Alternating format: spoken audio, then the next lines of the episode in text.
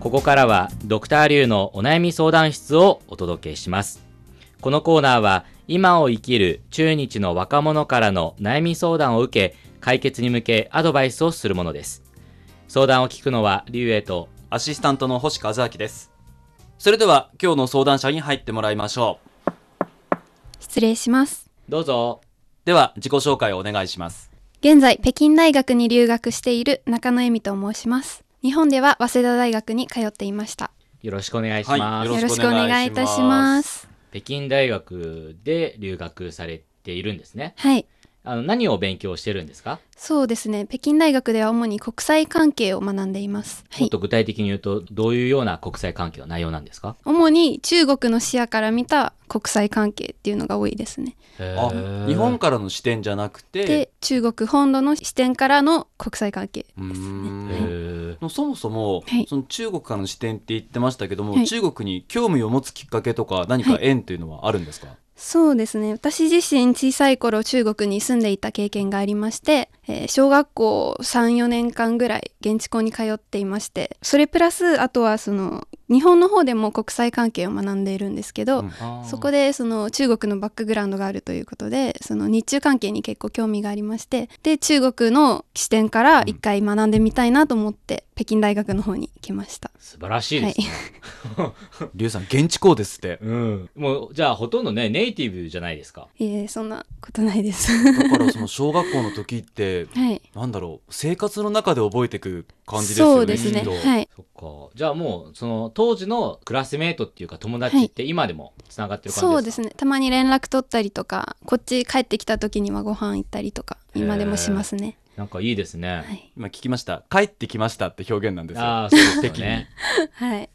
こういう人がね、どんどん増えていければね、もう自然に中日関係も良くなるんじゃないですかね。まあちなみに、まあ今回、北京での生活なんですけど、その最近、中国でこう生活してみて、なんか変わったなとか、便利になったなって思うとこありますかそうですね今回北京に帰ってみてすごいびっくりしたのがそのモバイル決済ですとか、うんあとはネットショッピングですとかシェアバイクとかあと y イマイがすごい発展してたりとかはすごいびっくりしましたうね、ん。あでもはい結構使うんですか、結構使えますね、はいへえ。え、どういうものをよく利用するんですかそうですね私は特にその女子なのであのお買い物が多くなると思うんですけどそこでタオパオで、ああ。はい、もうネットショッピングですねネットショッピングがを結構してますね、はいえでも留学じゃないですかそんな買うんですか、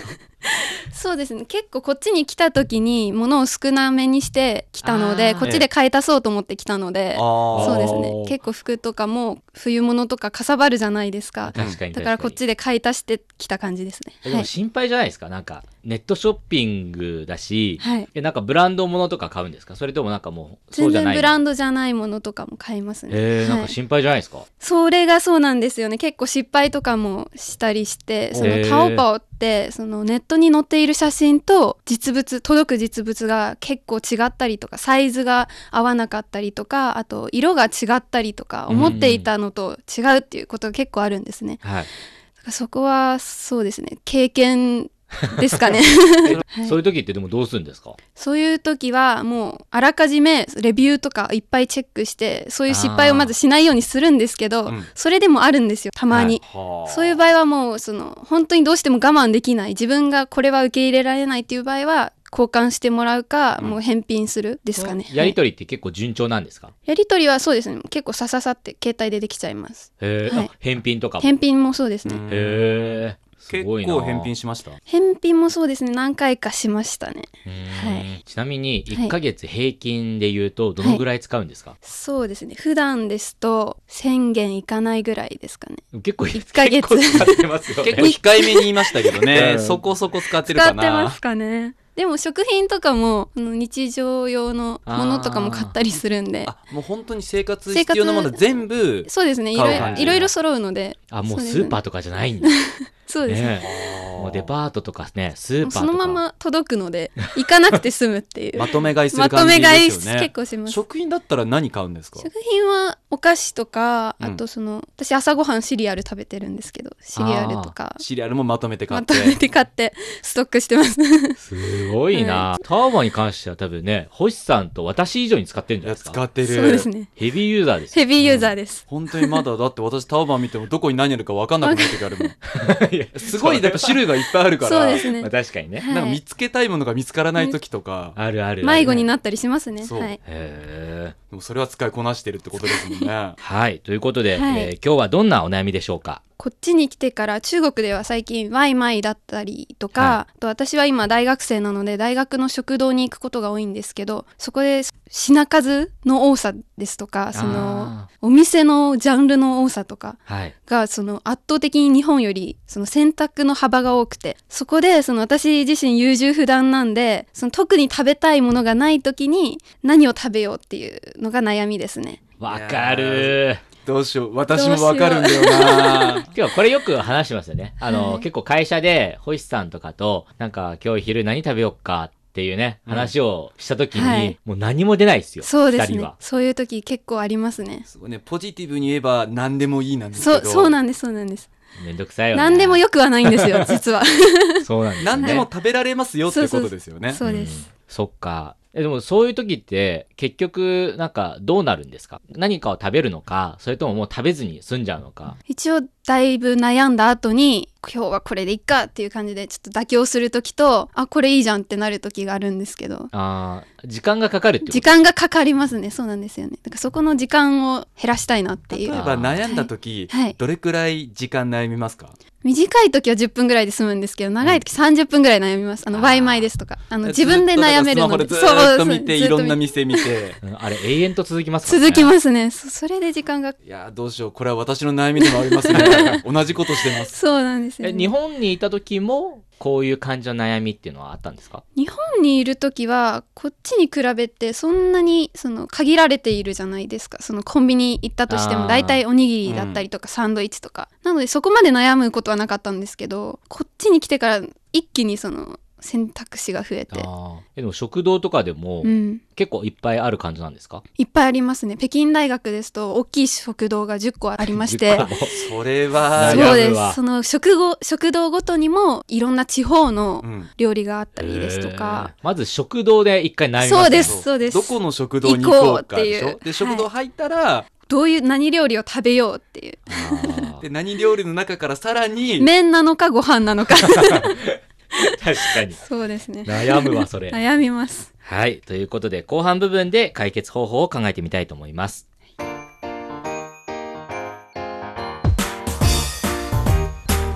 お聞きの放送は北京放送中国国際放送局です。ドクターリュウのお悩み相談室今日は北京大学に留学している中野恵美さんの食事の種類が多すぎて決められないという悩みを聞いていますはいということで、ね、私と星さんえ二人とも同じく抱えているう悩みです が、どうでしょうすごいですね悩みに対して悩みを答えるという不思 議な状況になったんですけどでははい私からはい行きましょう、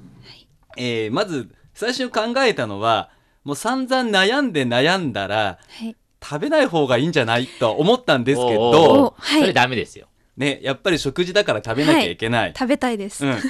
そう食べたいという欲求はあるんですよねありますはいそして中野さん嫌いなものも特にない特にないですはい